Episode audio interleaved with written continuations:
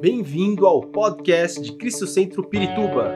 Para ficar sabendo sobre tudo de nossa igreja, acesse cristocentro.org.br ou siga-nos através do Facebook e Instagram como Cristo Centro Pirituba. Você também pode ver essas e outras pregações no formato vídeo em YouTube barra Cristo Centro Pirituba Oficial. Seja bem-vindo à nossa casa apostólica. Estamos de volta e eu estou muito feliz de estar com você hoje, mais uma vez.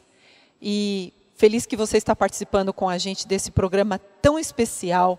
É, como a pastora Rô disse, hoje está conosco a pastora Priscila, que está trabalhando nessa área é, com crianças. E tem muitas coisas para nos falar, principalmente com tudo que a gente está vivendo e quais são os passos que a gente tem que dar daqui em diante é, com os nossos filhos Pastora Priscila, queria te fazer uma pergunta. Na sua opinião, qual foi o impacto que essa pandemia gerou na vida de todas as nossas crianças? Eu acho que os pais é, estão vivendo isso, mas eles querem entender melhor, não é? é? Eu agradeço a oportunidade de estar aqui, falar um pouco com, sobre as nossas crianças, né? E principalmente neste período que nós passamos de pandemia é, vivendo, né, a pergunta que você está fazendo me faz relembrar, viver um pouquinho esse período. Eu lembro quando, numa sexta-feira, nós recebemos um anúncio que na segunda-feira não seria mais da mesma maneira. É, e que essa rotina escolar seria totalmente mudada. Então, é, o aviso foi de que a partir da segunda-feira os alunos não poderiam mais frequentar a escola né, da, da, forma que nós estávamos acostumados. Então, os pais tinham uma semana para se adaptar. Imagina, uma semana é, para que essa rotina fosse totalmente mudada. E aí foi o que aconteceu. Na segunda-feira, assim, o número de alunos, a gente abriu ainda o colégio e tal, é, diminuiu muito. Os pais é, que mais sentiram o impacto logo de cara foram os pais que é, os alunos ficam integral no colégio. Então o pai não sabia mais se levava para a escola, onde deixava. Então toda essa, essa situação de, de quebra de rotina foi um, um choque total. Mas inicialmente, é, tendo mesmo essa mudança, acho que existia ainda a fantasia, ah, são só 15 dias, talvez, né? Então, tipo, umas. Todo mundo, né, todo mundo 15 né? dias. Eu não é. sei é, por quê, né? De alguma maneira gravou na mente, assim, ah, 15 dias. Ah, um, são fé umas férias, vai, tudo bem, né? Você imagina? Teve né? pessoas que até gostaram, né? Ai, que bom, Isso. vou ficar um tempinho sem ir para ah, aula, ou, é. ou, os pais, ai, uns dias sem trabalhar. E aí veio o susto. Veio o susto, porque aí passou 15 dias, né? E aí acho que foi quando a tensão foi aumentando. Porque aí vão vindo mais notícias, é, também juntou a questão é, profissional, juntou a questão de perdas, né, a doença. Então, todas essas notícias foram chegando em casa. É, as crianças já, já estavam em casa, a escola teve que se adaptar é, de um dia para a noite, então a escola não estava preparada para isso. Ninguém estava preparado, nenhuma casa, nenhuma escola. E aí os professores também não, as aulas todas preparadas para ser o quê? Aulas presenciais e não aulas Tudo online, que ser né? Readaptado. Tudo tem que ser readaptado. E você não tinha uma visão pro futuro. Não, eu já sei o que eu vou fazer, eu já estou preparada. Não. É, então, assim, você, cada um teve que viver dia a dia. Porque se você colocasse todo aquele é, pensamento para o futuro, você não viu o futuro e aí ia vir o desespero, o pânico, o medo. É aí que se instala mesmo o pânico, o medo, porque você não sabe se você vai conseguir. Então, eu, como eu falo, cada dia né, vencer o seu mal. Então, foi o que a gente foi instruindo os professores, né?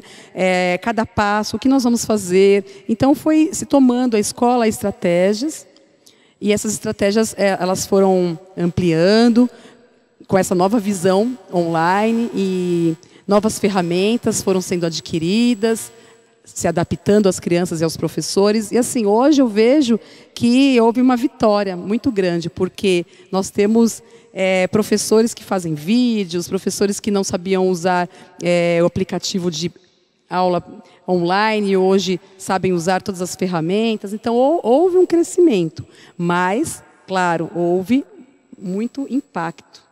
E esse impacto, ele é nós todos absorvermos, né? Os pais, as crianças, né? As crianças são esponjas. Então toda aquela crise, aquele, aquele temor é, é, que os pais estavam vivendo, as, as crianças estão por perto, elas estão vendo, elas têm olhos, ouvidos, né? elas estão ouvindo, toda a atenção. E por mais que uma, uma família seja equilibrada, não tem como não é isso sentir. Que eu ia comentar. Né? Tudo isso gerou um desequilíbrio Sim. dentro da família, inclusive no meio dos professores, né? Porque se tem uma rotina, tudo certinho, de repente você fala, não, não é mais isso, eu não tenho mais o controle, digamos assim. Isso gera um, um desequilíbrio muito grande. É, é, bem isso, o controle, né? Você perde o controle. E, e aí, quando você perde o controle, é, a reação é entrar em pânico, né? Mas você não Como pode. Você falou também, né? O, o, a escola, os professores, tem todo um planejamento. Foi feito o planejamento. E aí, agora, para onde a gente vai? O que, que a gente faz para se adaptar a essa nova realidade? E não somente isso, mas será que os alunos vão aceitar? Será que a família vai conseguir é, realmente fazer com que a criança ou adolescente entenda que tem que mudar? É, então, são muitas questões, né? Muitas questões. É, tudo em jogo, e muitas questões a ser respondidas. E, e a resposta nós não tínhamos né, no dia seguinte. Então, a, a receita ali do momento era manter a calma e vencer a cada dia. É. Né, porque é dessa maneira. E, pastora, quais foram os pontos, ou quais são os pontos negativos dentro de, disso que nós estamos vivendo, dessa situação que nós estamos vivendo? Então, como é, todos têm problemas, né? E as crianças, os adolescentes já tinham os seus problemas familiares, emocionais. E com essa situação de pandemia, o, o problema tende a aumentar. Intensificou. Né? Intensificou. E, e a escola, é, o grupo social, a, o, o, par né, da mesma idade, o adolescente ter um amigo da mesma idade todo dia para compartilhar, a criança ter um momento para brincar, é um momento de escape. A escola também, para a família, é um momento de escape. E nesse momento foi tirado né, todo esse ambiente. Foi tirado, foi arrancado a força, não foi preparado, ninguém esperava e foi arrancado.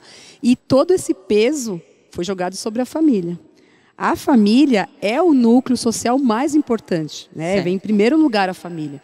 E a nossa, eu, eu assim não quero generalizar, mas eu, eu, eu, eu creio um pouco que a nossa geração ela foi perdendo um pouco essa característica de família forte, núcleo é, que fundamenta, que base. Que os né? pais precisam cuidar dos filhos Sim. e não jogar esse cuidado, essa responsabilidade, terceirizar, Isso, digamos, né, para a escola. Um Existe um pouco essa, essa, é, esse pensamento no ar de a escola cuidando para mim.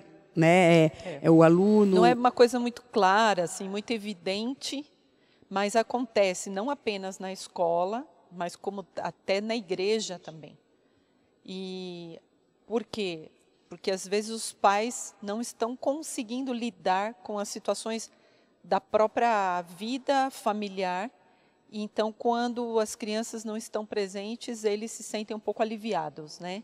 E as próprias crianças, né, pastora, que, por exemplo, emocionalmente, elas, como você disse, elas estavam com seus amigos, elas iam para a escola, essa, essa questão social, de se sociabilizar, de estar, de brincar com os amigos, isso foi arrancado, né?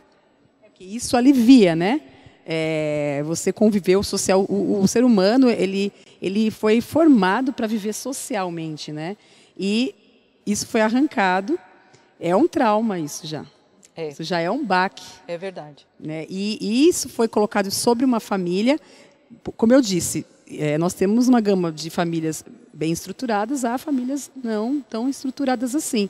Uhum. Mas mesmo assim, esse peso foi colocado e teve que se é, encaixar nesse meio familiar to, toda essa situação. Então, a criança, o adolescente não tinha mais o, o lugar de escape. É, então, o peso estava ali, com o pai, com a mãe dentro de casa. É, um parque, um shopping, nada mais. Que na verdade é uma distração, é uma né? Distração. E às vezes eu vejo assim também, o problema está ali, o foco do problema está ali, porque tudo vem do lar, né? Nós sabemos Família. disso. Então, se você tem a escola, se você tem o shopping, se você tem um parque, até mesmo a igreja, que também foi tirado das crianças, É né? verdade. se torna uma fuga, digamos assim, uma distração. Poxa, é um tempo que eu não vou pensar nos problemas, eu não vou encarar, né? Eu não vou enfrentar. Eu estou me ocupando com outras coisas. E de repente acontecendo isso, a família teve que abrir os olhos lidar com essa situação. Não somente isso, né, pastora, mas, por exemplo, a gente tratando aqui como pastoras, todas nós, a gente sabe que muitas crianças tiveram que encarar a realidade, às vezes, do relacionamento entre os pais que não estava muito bom. E as brigas, e é, o mal-estar, as responsabilidades, os pais trabalhando dentro de casa, fazendo home office e tendo que cuidar do filho. E uma coisa que eu queria até perguntar para você, a questão das crianças assistirem aula online, que é, é uma coisa que a gente poderia colocar como negativa em alguns aspectos e positiva depois em outros, né? Essa questão, porque foi o que, o que nos restou, né? É, o que era, de repente, esse mundo digital que as crianças usavam tanto para jogos e tinham até um desequilíbrio. Nós temos muitos adolescentes dependentes digitalmente, e aí, de repente, o que era pode- poderia ser um vilão, agora tem, tem que virar a ferramenta. Então, até isso também é esse equilíbrio digital. Nós temos casos de adolescentes que já tinham essa questão da dependência digital, e, e aí a aula é online.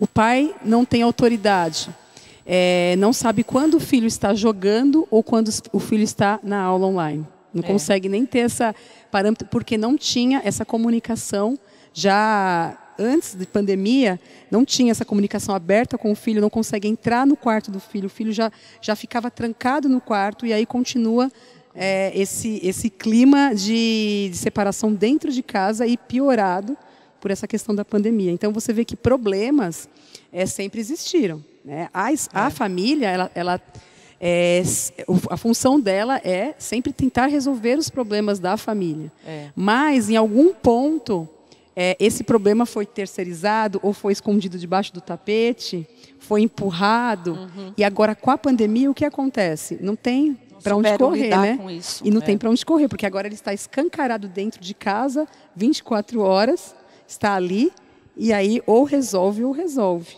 Né? Se não resolve, é o E caos, pastora o fim, Priscila, né? dentro do. Vamos falar um pouquinho aqui do, do positivo também, né? Porque eu acho que muitos pais viveram, entenderam essa questão do negativo e estão trau- traumatizados também, né?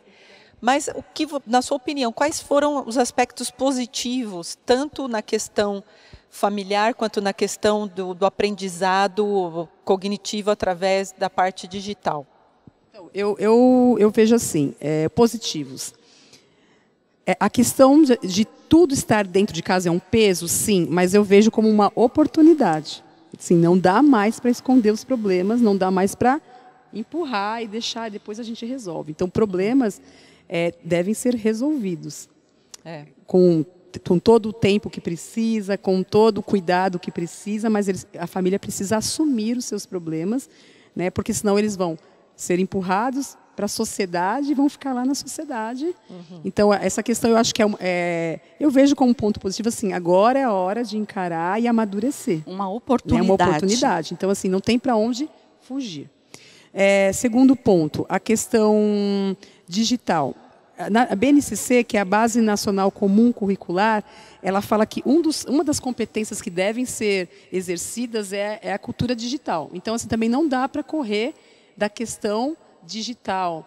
É, as crianças, aí o pessoal fala, ah, mas a criança já sabe, já joga, já sabe tudo, mas sabe brincar, sabe jogar, mas sabe estudar, usa é, a questão digital como uma ferramenta. Né? Então, isso precisa ser direcionado, é, precisa ser mediado pelo professor, pelos pais, que esse, essa ferramenta precisa ser usada de forma correta. Certo. Então, é, a questão digital é positiva se você Houve souber um equilibrar. avanço nesse Houve sentido, um né? avanço, sim. pros Teve- foi obrigado a haver um avanço, né? Também fomos forçados a isso. E É se- isso que eu- até os pais aprenderam, os professores, né? Foi um benefício para todos. Então, você veja que nós fomos empurrados em várias situações. Então, a questão digital, a escola tinha que fazer, o professor tinha que ter, tinha que fazer da forma correta, porque isso já é pre- previsto, já. Então, chegou a hora, é agora. Então, É, não- e não tem mais volta, não né, tem, pastora? agora não tem. Você, ao voltar no presencial, é, nós não vamos encerrar o uso de plataformas. é, que a plataforma é o ambiente que o aluno usa como uma sala de aula virtual. Então lá vão estar atividades, links, vídeos, até uma prova. Então essa, é, essa- esse ambiente ele sempre existiu a plataforma, só que era usada ou, ou não era usada. Com a pandemia é o que tem, tem que ser usado. Né, a- a- essas é, encontros né, que nós temos online nos aplicativos, também muitas reuniões de pais hoje eu resolvo desta maneira e é muito mais rápido porque a pessoa Na verdade, não a tem que se gente, deslocar. é, a gente não tinha observado o como isso é prático de uma certa forma. Porque você pode se comunicar com os pais e, e até com os alunos juntos e não precisa se deslocar, não precisa A princípio sair. gera-se um medo, né? É, Um meio, meu Deus, é um bicho de sete cabeças. Depois que vai se adaptando, aprendendo, ufa, facilita a minha vida. é verdade. Imagina, é, você consegue fazer reuniões hoje, um, é, você consegue, consegue atender mais pais, mais alunos individualmente por questões desses aplicativos, porque é, você consegue em 40 minutos, 30 minutos, no máximo uma hora, é, do almoço daquele pai que não precisa sair, vir até o colégio. Então, é, fica muito mais prático. É, alunos também, de repente você consegue é, acessá-lo em algum momento. Olha, vamos nos encontrar, quero conversar com você. É, num momento ali calmo, só o professor ou o aluno, ou só o coordenador e o aluno. Então, isso também veio a agregar condições Você não acha que outro aspecto positivo seria uma preparação para o futuro? Que a pandemia, por fim, obrigou a gente a sair do comodismo e pensar lá na frente. Que era coisa de filme, coisa, né, daqueles filmes futuristas. Sim, só víamos em filme Né? essas coisas. E de repente, cê- o que, que você acha com relação a Eu, isso? eu vejo super positivo essas questões. É, houve uma grande evolução. Você vê hoje, nós temos alunos é, que fazem prova a partir de um link. E, é, e nós, até é, o início do ano, fazíamos o quê? Imprimíamos papéis, né? Hoje você, é, no retorno à escola, necessariamente, não preciso mais, né? Ter tantos papéis impressos, nós podemos, pessoal, vamos abrir o preserva a link, natureza também, fazer. né? Então, existem muitos pontos positivos, muitos. É, e assim, nós somos, então assim, todo o acontecimento tem o seu lado né, negativo, esse peso que nós falamos da pandemia dentro da casa, do choque, da rotina, mas temos essa evolução. E eu acho que quando nós observamos o lado positivo, é mais fácil da gente encarar a situação, porque a situação ela não é boa, não está sendo, não é? Ainda temos consequências, temos que tomar cuidado, vemos as consequências na vida das crianças, mas se nós olharmos só para os pontos negativos, nós vamos até adoecer e lamentar. E quando você olha o ponto positivo, poxa, que bacana, você segue em frente. É, em questões de crise, nós temos é, sempre buscar aquilo que dá esperança, né? Sim, houve perdas? Sim, tivemos perdas, muitas perdas. É, essas consequências vão chegar? É, como o pessoal fala, conta vai chegar? Vai chegar. Porque ela sempre é, chega, né? Então, o que nós já, já estamos tendo algumas é, histórias né, de adolescentes, de crianças em situações de depressão, de tristeza? Sim. Isso ainda vai chegar muito? Vai. Mas nós temos que olhar também o que traz esperança para ajudar a curar esses feridos. Né? Todos que estão feridos precisam ser curados. Como que nós vamos curar? Com um pensamento. é, Trazer na- à né, memória aquilo que nos traz esperança. esperança, é o que diz a É, palavra. então, aqueles que estão em pé, vamos ajudar os que estão caídos ainda. Então, É, outro ponto positivo, né? Porque a gente começou a ser mais solidário. Nós somos mais solidários. Ou seja, os professores estão vendo que algumas crianças estão sofrendo, então elas, eles vão estar mais interessados ainda o que eles podem fazer por essa criança, não apenas da parte cognitiva, mas também de uma parte é, para ajudar, não é? é a gente, é, você vê, os professores tiveram, como profissionais, assim, foram maravilhosos. O que eu vejo, não só na escola que a gente está trabalha, mas em outros lugares, notícias que eu vejo, eu vejo muitos professores visitando o aluno em casa. Quando isso ia acontecer? Visitando mesmo, levando lembrancinha, tá diplominha. Vendo? Isso aconteceu, isso é real. Ajudando aqueles que não têm acesso à internet. Sim, né? indo atrás, emprestando celular. Eu, eu vi professor pagando internet para aluno. Tá vendo? É, houve esse mover solidário. As pessoas é, começaram a olhar para os outros de uma maneira mais surgiu a oportunidade é, é, e eles agiram menos egoísta, né, mais altruísta. É tão importante. Eu isso. acho, eu vi assim em prática a questão da empatia. Hein? É. Eu conversei com professores. Nossa, você está pagando a internet, mas por quê? Deixa eu fazer. Eu quero plantar essa semente nesse aluno. Que lindo. É, alunos visitando professores é, alunos gravando mensagens. A gente tem é. É, alunos fazendo poemas para todos os professores. Poemas, adolescentes. Emocionante. Poema. Né? Então, a, minha, assim, a minha netinha mandou a mensagem para a professorinha dela. Te amo, tia. Oh. Ninguém esperava que ela ia falar isso. Ela estava conversando com a tia na, na, aula, assim, aula, dois anos. É, eles interagem um pouquinho, mas, né? Aí ela vira e fala, te amo. Ela começou a chorar. A professora começou a chorar porque ela ficou emocionada, porque que foi uma coisa tão espontânea da parte da Júlia, não foi a, a, minha filha não pediu para ela falar aquilo, né? Então, assim, é, é, é, realmente a gente vê esse aspecto positivo, a gente tem que pensar mesmo, não é? Então, a gente vai voltar daqui a pouco, no próximo bloco, não saia daí, ainda tem muita coisa que a gente quer conversar com você hoje a respeito desse tema.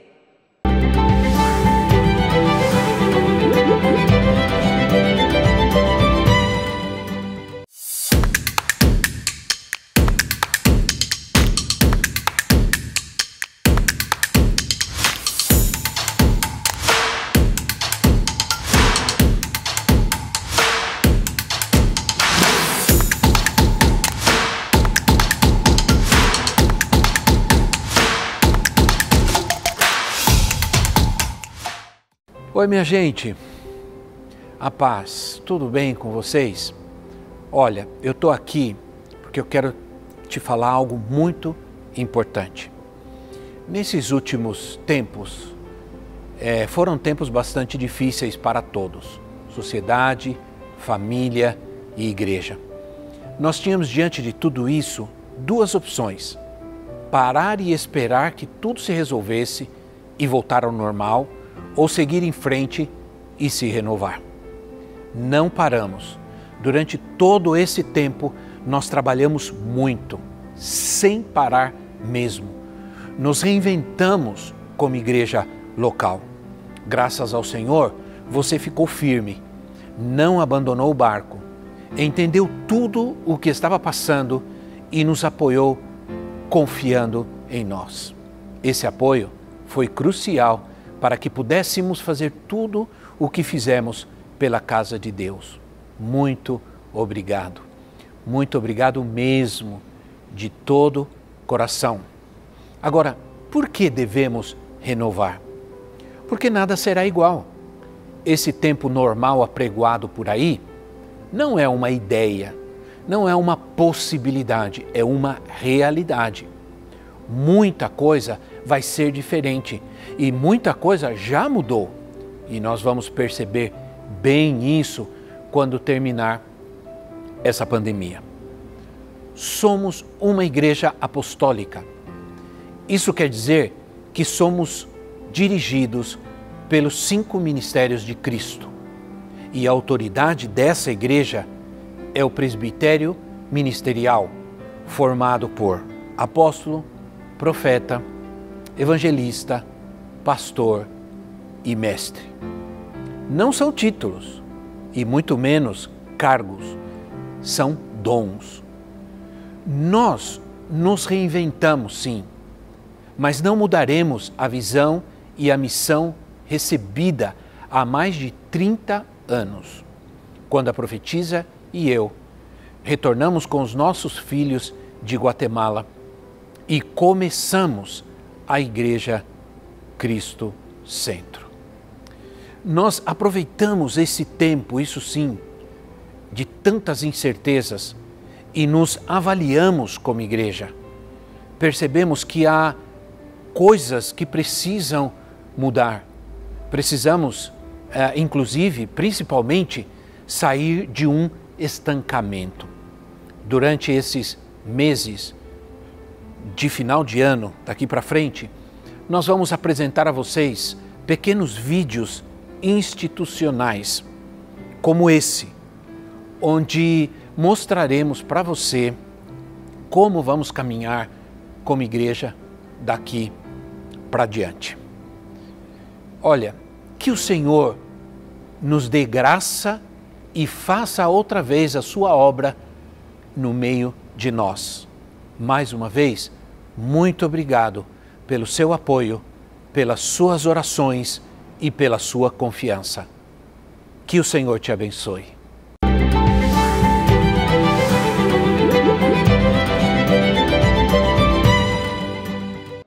Estamos de volta neste bate-papo muito gostoso, que já está deixando o gostinho de quero mais. Está muito bom. E, pastora Priscila, a pergunta que não quer calar. Este ano realmente foi um ano perdido para as nossas crianças? De maneira nenhuma. Eu ouvi muito essa fala de alguns pais. Ah, esse ano está perdido, né, para as crianças. E de maneira nenhuma é, eu pude aceitar isso. E quando conversei com esses pais e com os professores, a gente sempre falou sobre isso. Não, gente, nós não podemos deixar que esse ano seja perdido para nossas crianças houve tanto investimento humano é, em estratégias diferenciadas para motivar os alunos. Dedicação, né? Sim. Então, é, é um ano de desafios, né? um ano de novas estratégias, mas é um ano que nós temos que vencer e já estamos vencendo. Com este pensamento, nós conseguimos vencer muitas etapas na evolução das crianças, na questão digital, nas estratégias que os professores é, atuaram, estratégias lúdicas diferenciadas para motivá-los a entrar nas aulas. Então, de maneira nenhuma, é, a cada dia vencendo, é, com estratégias diferentes, mas vendo um futuro, né? Como no início nós não víamos um futuro, mas a cada dia essa luta, essa essa questão diferente foi vencida. E aí nós podemos ver o futuro. Então, de maneira nenhuma, todo aprendizado é válido né, e nos leva a um amadurecimento. Tá bom? Todo aprendizado não se perde, é algo que ele vai levar para a vida, não é? As pessoas falam isso talvez por causa do sentimento de que alguma coisa é muito diferente. Então, é, elas tiveram que é, mudar completamente aquilo que elas estavam acostumadas. Então elas acham, ah, é, então eu perdi. Não perdeu.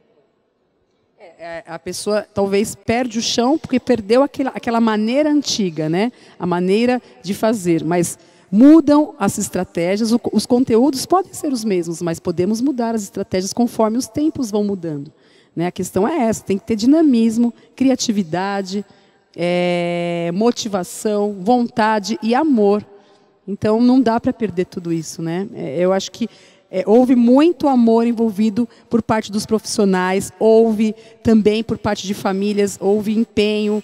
Então, né, não é perdido de maneira nenhuma. Você acha que as crianças vão. É, algumas que tiveram dificuldade, vamos dizer, não é? É uma pergunta que veio na minha mente agora.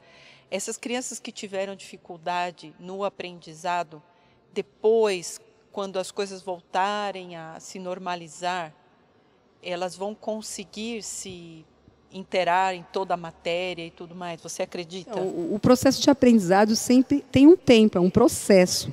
E processo não se pula, etapas. Então, toda a etapa tem que ser percorrida pela, pela criança, pelo, pelo adolescente é, se em alguma parte da etapa não foi é, assimilado bem, algum conteúdo, alguma coisa, tem, tem o tempo, né? O tempo. Uhum.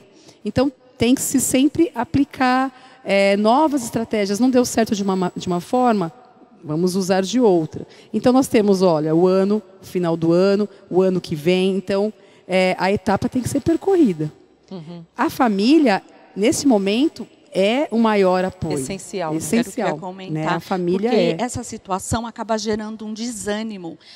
E não só na criança, nos pais também. Uhum. E aí é que entra, foi um ano perdido, deixa, não precisa mais estudar, vamos retomar o próximo ano. E não, hoje você vai estudar, você vai aprender aquilo que você conseguiu. Vamos dar continuidade, no, e não iniciar, né? Vai ser uma continuidade. E o papel dos pais é muito importante. Então, o apoio, é, o apoio emocional, do tipo, desiste. Não, calma. Hoje não, não deu, não, não conseguiu. Vai ter um outro momento, vai ter mais tempo. É, esse, a supervisão dos pais também, a conversa com, com as crianças, é, a valorização do que ela está fazendo, a motivação. Então, quando você fala, ah, esse ano foi perdido, você desmotiva. É. Agora, se você falar, não, vamos. Ou você né? justifica. Porque aí se a criança falar assim, ah, eu não quero estudar, o adolescente, ah, esse ano foi perdido, eu não, não quero estudar. Então ele se justifica nisso. Vai se apoiar nisso para desistir. apoia nisso e fala, eu não quero, ah, já perdemos mesmo, não, não preciso fazer mais nada. E gera um aprendizado negativo, né? Porque você vai é, mostrar que quando você tem uma dificuldade, é só desistir. Não, se tem uma dificuldade, tem vamos enfrentar. enfrentar, vamos lutar. Então, é uma forma de ensinar para a resolução de problemas. Nós temos um grande problema, mas vamos enfrentar juntos, cada coisa ao seu tempo, é, passo a passo. E aí você ensina. Quando uhum. você joga fora uma história e fala, ah, paralisa aqui, depois a gente continua, há uma quebra. Né? Então é isso que não pode acontecer na educação. Todo tempo, toda hora é hora de aprender. Né? Você pode arrumar maneiras. É prazerosas para essa criança aprender a ler ou algum exercício. De repente, a estratégia que está sendo usada não está não tá ajudando. Então, pode-se arrumar de uma forma criativa outras estratégias para aprender. Né? Todos nós somos capazes de aprender. Cada um pode aprender de uma forma diferente. E o que você mas... acha, por exemplo, que, é, que teve essa mudança e como por exemplo, as mães, o relacionamento entre os filhos. Aqui a gente está falando especificamente, nós não vamos entrar na questão dos pais, porque a gente está falando mais para mulheres, né? Mas falando como mães, o relacionamento das mães com os filhos, é, diante de tudo isso, o que, que você acha que aconteceu? Eu acho que houve um tempo para a mãe conhecer mais esse filho, né? Saber é, o real problema, até na questão do aprendizado, o que esse filho é, vivia na escola, qual eram as suas dificuldades, porque aí ela pôde ver qual a dificuldade do professor, toda esse, essa questão do aprendizado. Houve um momento, um tempo maior para essa mãe poder observar melhor e tentar ajudar. Né? Então, a, a, mãe, nesse momento, tem que aproveitar. Eu sei que não é fácil, né? existem várias tarefas, tarefa do lar, é, muitas vezes mães estão fazendo trabalho home office, mas nós precisamos separar um, um tempo para os nossos filhos. É. Né? Seja, eu falo para as mães, seja meia hora por dia, ou seja no finalzinho do dia, ou seja no final de semana, então, olha, vamos olhar, vamos olhar o que você está aprendendo, conta para mim, filho. Então, participar e conhecer né, é, é, esse percurso que o filho dele está fazendo e pastora, eu percebo que assim é, é, algo até natural, mas tem que se colocar muita atenção. Como hoje dentro do lar se tem o trabalho, a escola e os afazeres domésticos, não se tem uma rotina, uma organização. Então se trabalha a qualquer horário, não tem o tempo do almoço, não tem o tempo do lazer dentro do lar. Então eu acho que gerando uma rotina melhora inclusive o relacionamento né? Porque não, agora vamos ter o nosso tempo de assistir um filme para conversar, vamos ler um livro. Então eu acho que a rotina pode ajudar muito nisso. Você concorda? Concordo. Eu acho que a rotina é, é o ideal, é uma estratégia perfeita para quem tem os seus filhos, né, que demanda muita coisa, quem, quem trabalha, mesmo quem não trabalha, mas tem as tarefas do lar muitas coisas. As mulheres hoje são muito dinâmicas, né? Fazem, não cuidam só de uma coisa, cuidam de muitas coisas. Então, assim, sem rotina não dá para enfrentar o dia a dia. Não, não dá. Você precisa é ser organizado. Disciplina, né? Isso, disciplina. Estabelecer algumas Exato, disciplinas disciplina. de horários, de. Agora, dentro disso, por exemplo, a questão das empresas que também exigem muito, às vezes, da mulher que está trabalhando em home office, eu percebi que os horários se estenderam, né? Então, como que essa mãe consegue né, ajudar o seu filho? E se ela também tem dificuldade, por exemplo, em matemática ou ciências ou geografia, como que ela pode ajudar? É, a, a, eu, eu, bato assim, ainda na questão da rotina. Sim, tem, tem questões de profissionais que, né, que demandam muito tempo mas precisa ter um jeitinho de separar, nem se for um final de semana, sabe? Isso. Aí não, o sábado é nosso, no sábado a gente vai brincar, é, nós vamos assistir um filme, é, eu vou olhar o seu material, se eu sei, eu vou te explicar, se eu não sei, nós vamos pesquisar, se eu não consigo pesquisar, nós vamos pedir ajuda, né? mas a criança vai entender que ela tem um apoio e que ela não está solta, né? né? É a demonstração de que eu mãe... me interesso por você é. e por, e por todas essas coisas que você aprende e faz. Eu me interesso pela sua vida, então você é importante. E se a mãe então não é reserva isso. um tempo para isso e aí entra na disciplina e na rotina, ela não vai nem perceber o que a dificuldade dele, porque ela não está tendo tempo para observar esse detalhe importante, né? É, e para a criança isso é importante, que a, que a mãe presta atenção é, em tudo que ele faz, que ele é importante, que a criança é importante, é, faz parte da família. Então, tem que separar. Às vezes não, é, não são tantas horas, às vezes você para meia hora por dia, né, pela, algum, você estabelece no horário da manhã, o primeiro horário, um tempinho já, já vai ajudar. Ele vai saber, nossa, tá, o horário é meu horário com, com, meu, com minha mãe, a gente vai conversar, a gente vai tirar dúvidas. Precisa, não dá para correr um dia todinho ou uma semana todinho que você não para nem um pouquinho para ouvir, para estar com ele. É importante incluir, né? Porque às vezes tem horário para tudo, tem vai, é. academia, é, para fazer, tem que ter horário para o filho. Você é o teve o filho, precisa né? ter horário. Né? Às vezes não precisa ser ah, duas horas, três horas. 30 minutos. Um tempo com qualidade. 40 minutos, qualidade. Né? Né? Isso, é, isso vai ser significativo para ele. Uhum. E pastora, nós podemos afirmar que os filhos são como termômetro emocional na vida dos pais? Com certeza. É, as crianças elas absorvem como esponja a situação do lar.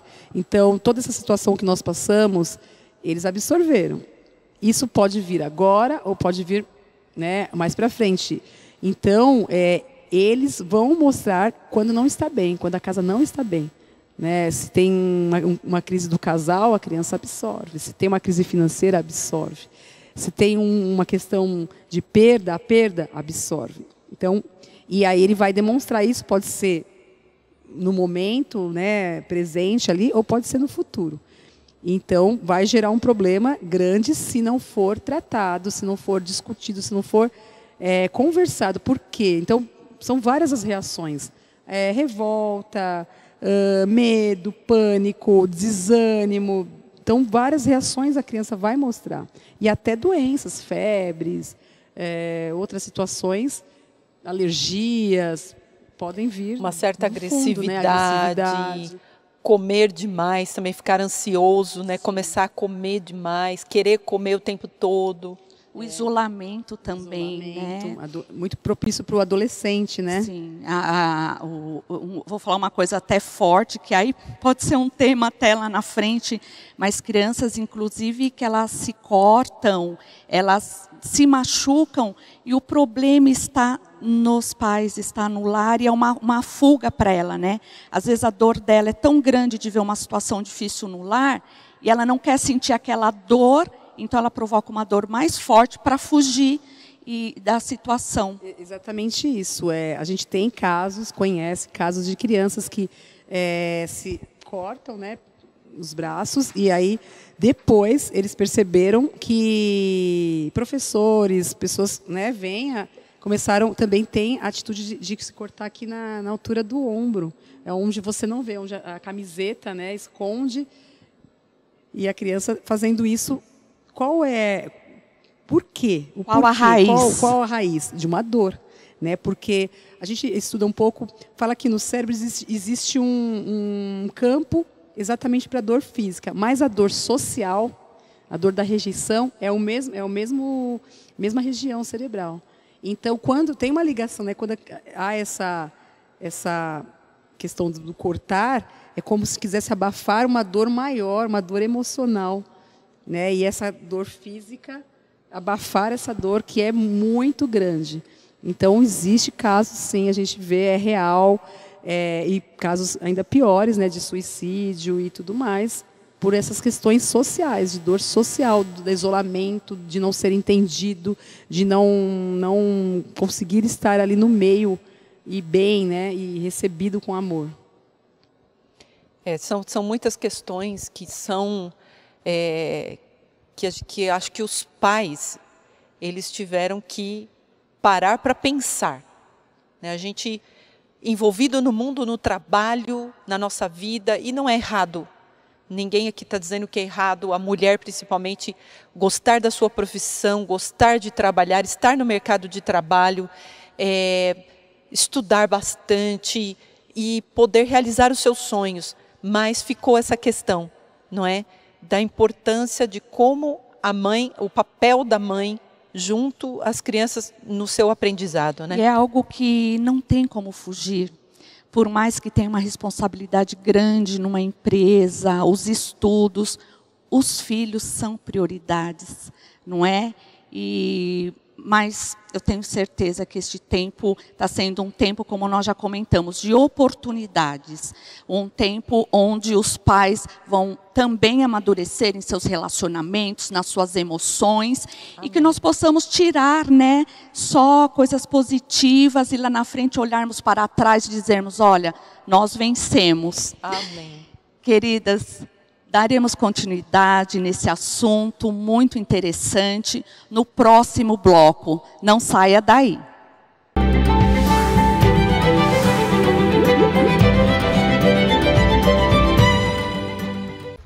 Olá, tudo bem? Eu tenho um aviso muito especial para você. No dia 19 de dezembro, às 15 horas, no canal do YouTube da Cristo Centro Pirituba, o CC Kids vai fazer uma programação especial de Natal. Convide suas crianças, é, convide amiguinhos das suas crianças, a toda a família para assistir. Vai ter culinária, vai ter louvor, vai ter é, uma apresentação especial com açaí acerola. Lembrando, esse ano nós tivemos a EBF Online, tivemos a programação especial de criança e para fechar com chave de ouro essa programação de Natal com participação de pessoas especiais como a profetisa e o apóstolo. Não percam, convide suas crianças. Tá bem? Deus abençoe. E eu também tenho uma palavra para deixar para vocês que está em Isaías 9,6, que diz assim: Porque um menino nos nasceu, um filho nos deu, e o principado está sobre os seus ombros, e o seu nome será Maravilhoso Conselheiro, Deus Forte, Pai da Eternidade e Príncipe da Paz. Deus abençoe e Feliz Natal!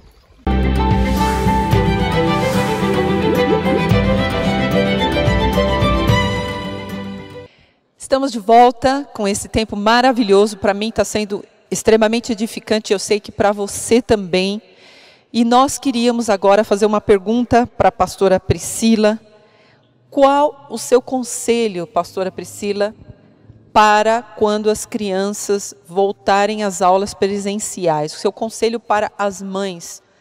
É, como elas podem lidar com essa situação?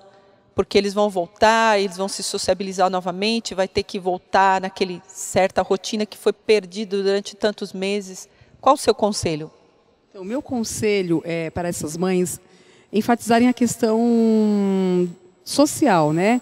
Para que eles é, instruam as, as crianças sobre valorizar a amizade, né, que ele tem com esse amigo, com essa professora, valorizar esse relacionamento.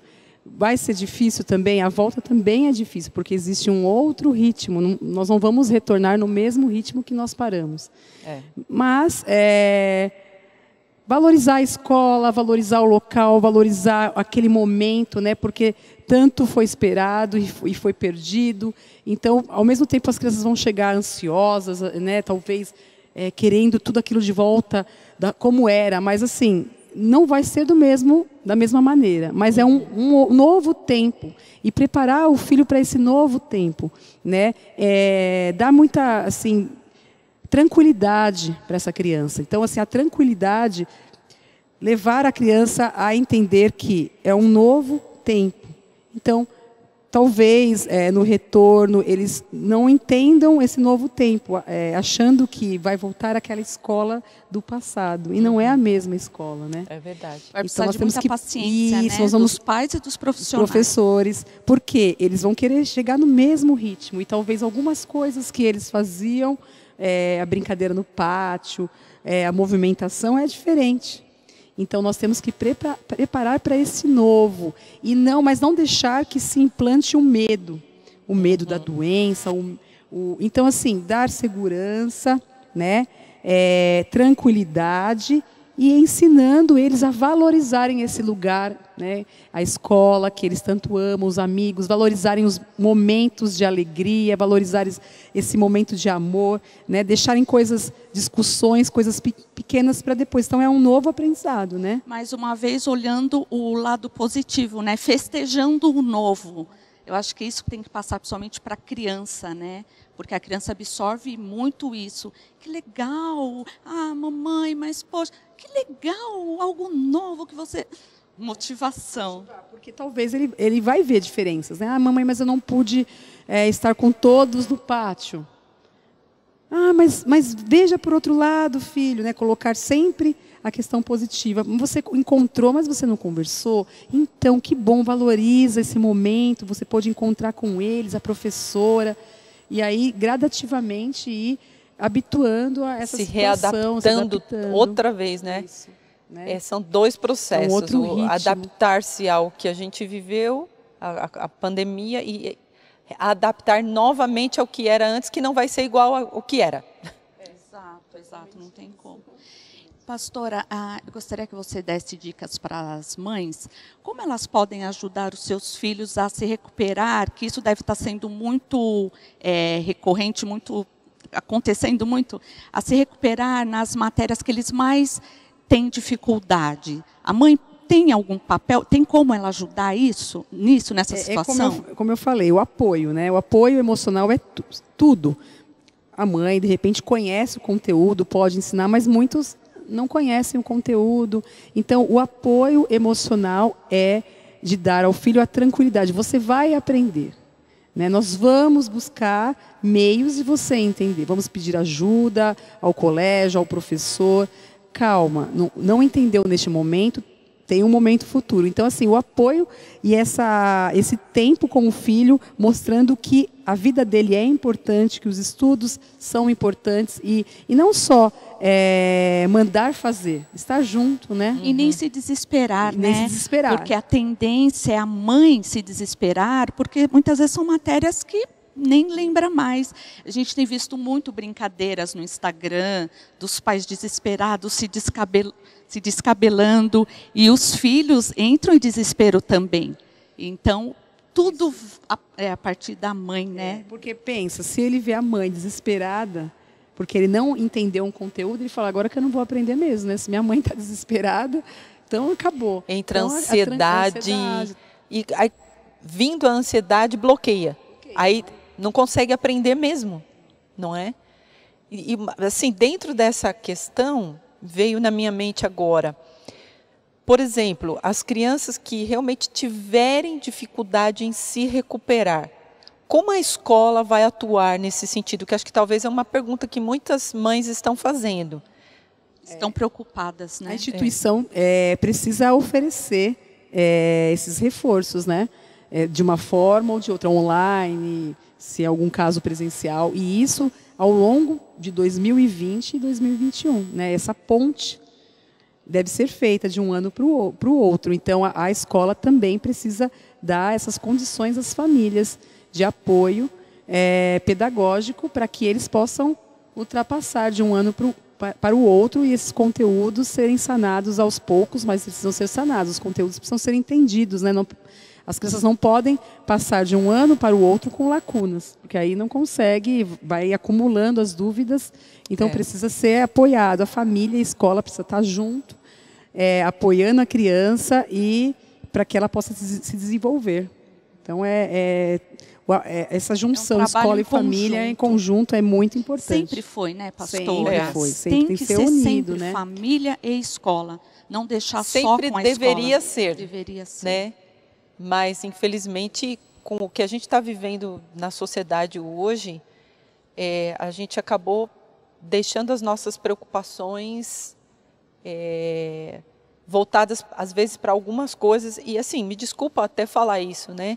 A gente se tornou uma sociedade muito egoísta.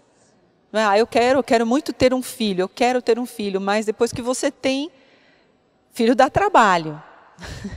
Aí você tem que cuidar, você tem que ensinar, você tem que disciplinar. Dar atenção, carinho, amor. Tempo, né? Sim. É, mas é dessa maneira, né? Que é, é, filho, é isso. E é o resto da vida, né? Sim, o resto, o resto da, da vida, nem me diga. Eu tenho três, uma está casada e ela continua ainda sendo a minha filha. Eu, eu me preocupo com as necessidades dela, com né? Os meus filhos são homens, eu também continuo. Agora tem a netinha.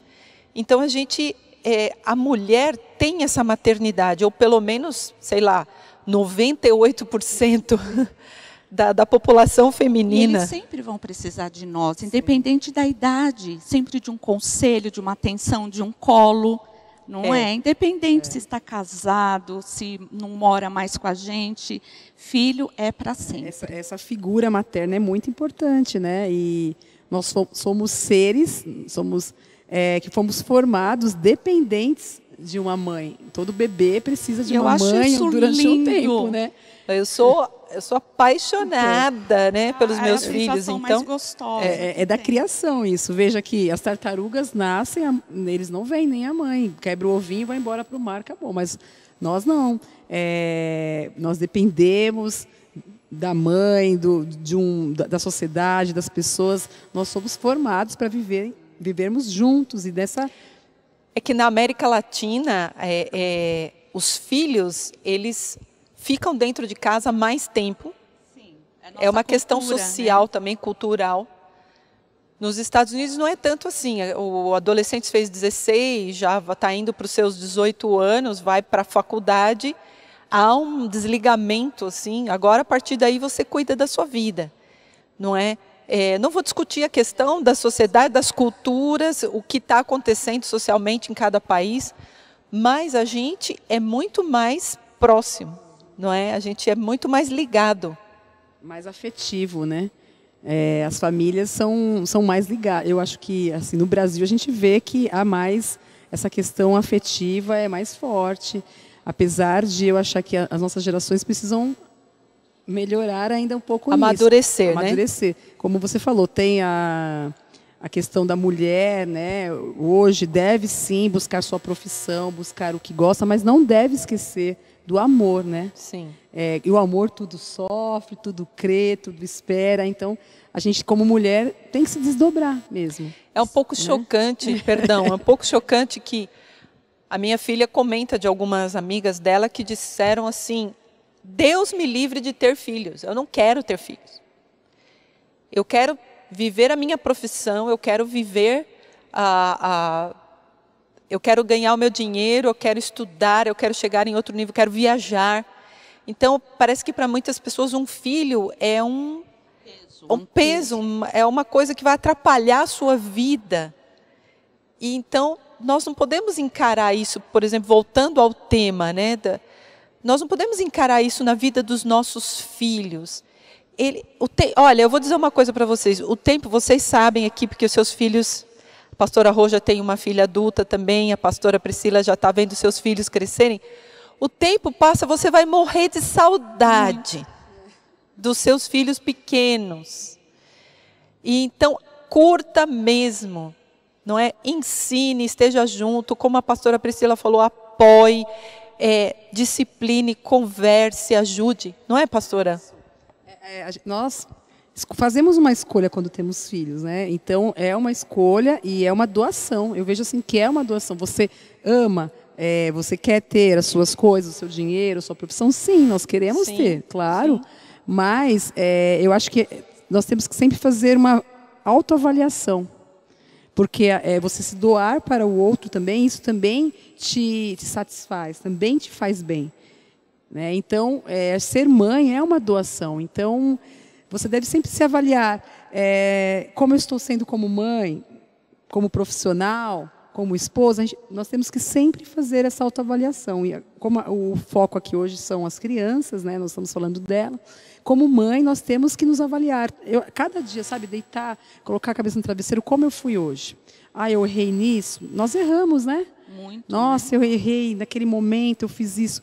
Então amanhã, né, uma nova chance e amanhã eu vou mudar. Então, é, a autoavaliação é muito importante para você poder mudar no, no, no, dia a dia com os seus filhos, na atuação com os seus filhos e até assumir alguns momentos com o seu filho erro, porque, porque a gente não precisa mostrar que é super né, mulher, que é mulher maravilha. Pode chegar fora, olha filho, naquele momento eu não conversei com você, eu não te apoiei, eu não te ajudei, desculpa. É realmente eu errei mas é, ele vai ver né, humanidade em você, vai ver e que você rea vai reagir da mesma forma, Sim, né? vai se comportar da mesma quando forma. Quando ele errar, ele vai estar mais aberto é. para te mostrar o erro e falar, ó, oh, eu errei, mãe, mas é, como que a gente pode fazer? Essa conversa, essa avaliação em família é, é muito importante. Reconhecer os erros, uhum. né? Como mãe, nós também erramos, né? Ah, sim. Claro.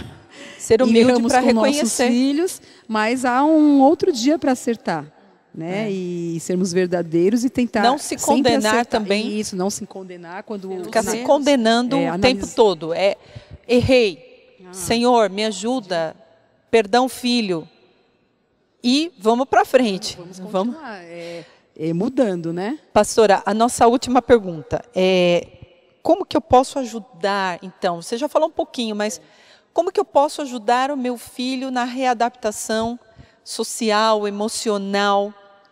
Para esse retorno, a volta às aulas, como mãe, assim, quais são, seriam as, as atitudes efetivas assim? Eu vou falar assim, é, de uma forma bem estratégica, né, para que a gente possa atuar mesmo de forma simples e que seja efetiva, né? O amor, uhum. em primeiro lugar, né? Como eu falei, tudo sofre, tudo crê, então o amor é a primeira coisa. Você vai em busca sempre da resposta que que leva a, a, a está levando ao amor, a, a, amar o seu filho.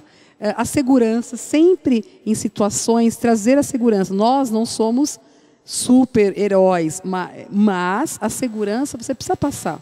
Mesmo quando há uma perda, é, mostrar essa segurança, essa fé, esse ânimo para a criança. Porque se você mostrar que está tudo perdido, ela vai imaginar, se minha mãe, né, que cuida de mim, está perdida, não tem condições de fazer, de cuidar, então eu, que sou criança. Então, é, mostrar a segurança. E existem algumas estratégias é, que eu queria. É, autoavaliação. Veja como você está atuando. A empatia, se colocar no lugar do seu filho também, como ele se sente quando você fala com ele.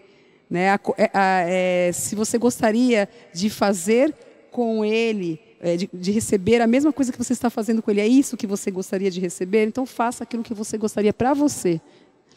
Uh, também a comunicação não violenta. O que, que seria a comunicação violenta? Você não fez, você não acordou, você perdeu a aula, você não fez lição, você não sabe nada, olha a nota vermelha. Isso é violento. Então, quando alguém chega assim para falar com você, você consegue se comunicar com ela, você bloqueia. Bloqueia, você fala, você se arma e fala, bom, na próxima também eu vou atacar. Né? Eu fui atacada, eu, fui, eu vou atacar. Então, quando você se comunicar com o seu filho, é, nunca o ataque, mas sente para ter uma conversa. É, pergunte como ele está se sentindo. É, de forma intencional, nós devemos formar nos nossos filhos momentos significativos né, que, que gravem, né, e a gente chama isso de janelas lights. O que seria isso? Momentos prazerosos, né? Às vezes uma brincadeira, aquilo que seu filho gosta, que você gosta de fazer com ele, uma brincadeira, é, um passeio no parque, uma história, pode ser de uma coisa simples até algo mais complexo, uma viagem ou um bolo que ele goste de comer, uma comida que ele goste de comer. Então você vai proporcionar para ele um momento light, uma janela light, porque tudo que nós vivemos é, o nosso cérebro ele grava todas as coisas, né? É, é, um registro automático da memória, coisas boas e coisas ruins. E aí nós devemos, de forma intencional, provocar essas janelas light, esses momentos positivos. Então, toda vez que você for também atuar com, com o seu filho, você vê que é, é uma, vai ser de uma forma violenta, para, pensa, respira. E fala, não, eu preciso proporcionar um momento agradável. Porque as janelas killers são janelas assassinas, negativas, traumáticas. E, em alguns momentos, não dá para evitar. Né? É, coisas, situações difíceis acontecem. Situações de traumas acontecem. Nós não, não controlamos o mundo, né, as coisas. Mas as, as boas nós podemos é, proporcionar de forma intencional. Porque o objetivo é que é, os pensamentos, as janelas positivas, lights, elas se sobressaiam sobre as janelas killers. Para que o, a criança, quando estiver numa situação triste, ela possa trazer à memória coisas boas que vão trazer esperança. Se ela tem momentos bons, ela vai poder trazer isso é, que vai ajudá-la a levantar de uma tristeza, de uma perda. Mas se tiver uma quantidade muito grande de janelas killers, né, é, traumas, o que ela vai trazer à memória? só coisas tristes. Então, é, é, essa estratégia é, é, muito boa para que nós possamos é, avançar no relacionamento com os nossos filhos de forma marcante, amorosa e positiva. Tá bom? Que bênção, gente. Realmente, como disse a pastora Rô, é uma pena que nós já vamos terminar. Obrigada, pastora Priscila, pastora Rô, que momento maravilhoso. Eu quero deixar um recado para você hoje, mulher querida. É, Livre-se de toda culpa, de todo peso. Deus está com você, você não está sozinha nesse momento. Como foi falado desde o início, é, é uma situação que todos nós vivemos. As crianças, os adolescentes viveram, mas nós também, mulheres, mães, também vivemos. E eu quero deixar um texto bíblico para você, que se encontra no Salmo 78, o versículo, versículos 3 e 4, que diz assim: O que ouvimos e aprendemos, o que somos, o que os nossos pais nos contaram, não os escondemos dos nossos filhos. Contaremos à próxima geração os louváveis feitos do Senhor, o seu poder e as maravilhas que ele fez. Nós temos um legado a deixar aos nossos filhos. Essa história que nós vivemos, ela vai ser contada mas de repente ela pode ser contada de maneira positiva ou negativa, como nós falamos aqui. E se nós investirmos na vida dos nossos filhos para falar das coisas boas que Deus faz, se nós falarmos que o Senhor está conosco, orarmos com eles, ministrarmos a vida deles, demonstrarmos o nosso amor, dar tempo a eles e ministrar o seu coraçãozinho que às vezes está apertado, está angustiado, está aflito, com medo, com ansiedade, eles irão sentir paz e segurança, a paz do Senhor. Conte aos seus filhos as coisas boas que Deus faz. Conte quem Deus é. Demonstre para o seu filho que Deus está com ele, que Deus está presente, que Deus não nos abandonou, que ele venceu a morte, porque muitas crianças ficaram com medo da morte por causa dessa enfermidade, mas o Senhor é o Deus de toda vida e de toda paz. Você também, mãe, o Senhor colocou no meu coração falar para você, mãe, que está sozinha, que às vezes não tem um companheiro, não tem um marido te ajudando. O Senhor te dará força, o Senhor estará com você e vai te fortalecer e te dar as estratégias, como foi falado aqui. Eu quero orar por você hoje e declarar que você vai ter de Deus a força, a toda a sabedoria e tudo aquilo que você necessitar para continuar essa tarefa linda que Ele te deu de ser mãe. Vamos orar? Vamos orar, queridas. Obrigada, Senhor, por esse tempo tão maravilhoso.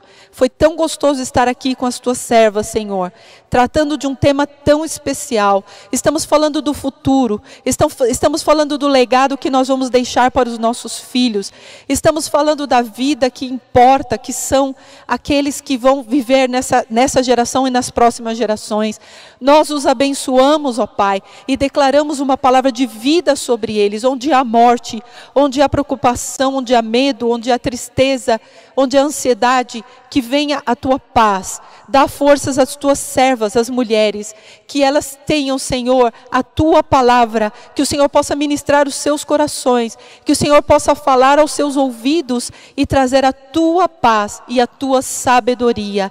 Senhor querido, nós confiamos em ti. O Senhor nunca nos deixou e nunca vai nos deixar. Então nós declaramos às futuras gerações que o Senhor estará presente e que o Senhor vai cuidar e que nada fugirá do teu controle, porque o Senhor é o Rei do universo e controla todas as coisas. Obrigada por esse tempo, nós te louvamos e te adoramos de todo o coração, em nome de Jesus. Amém.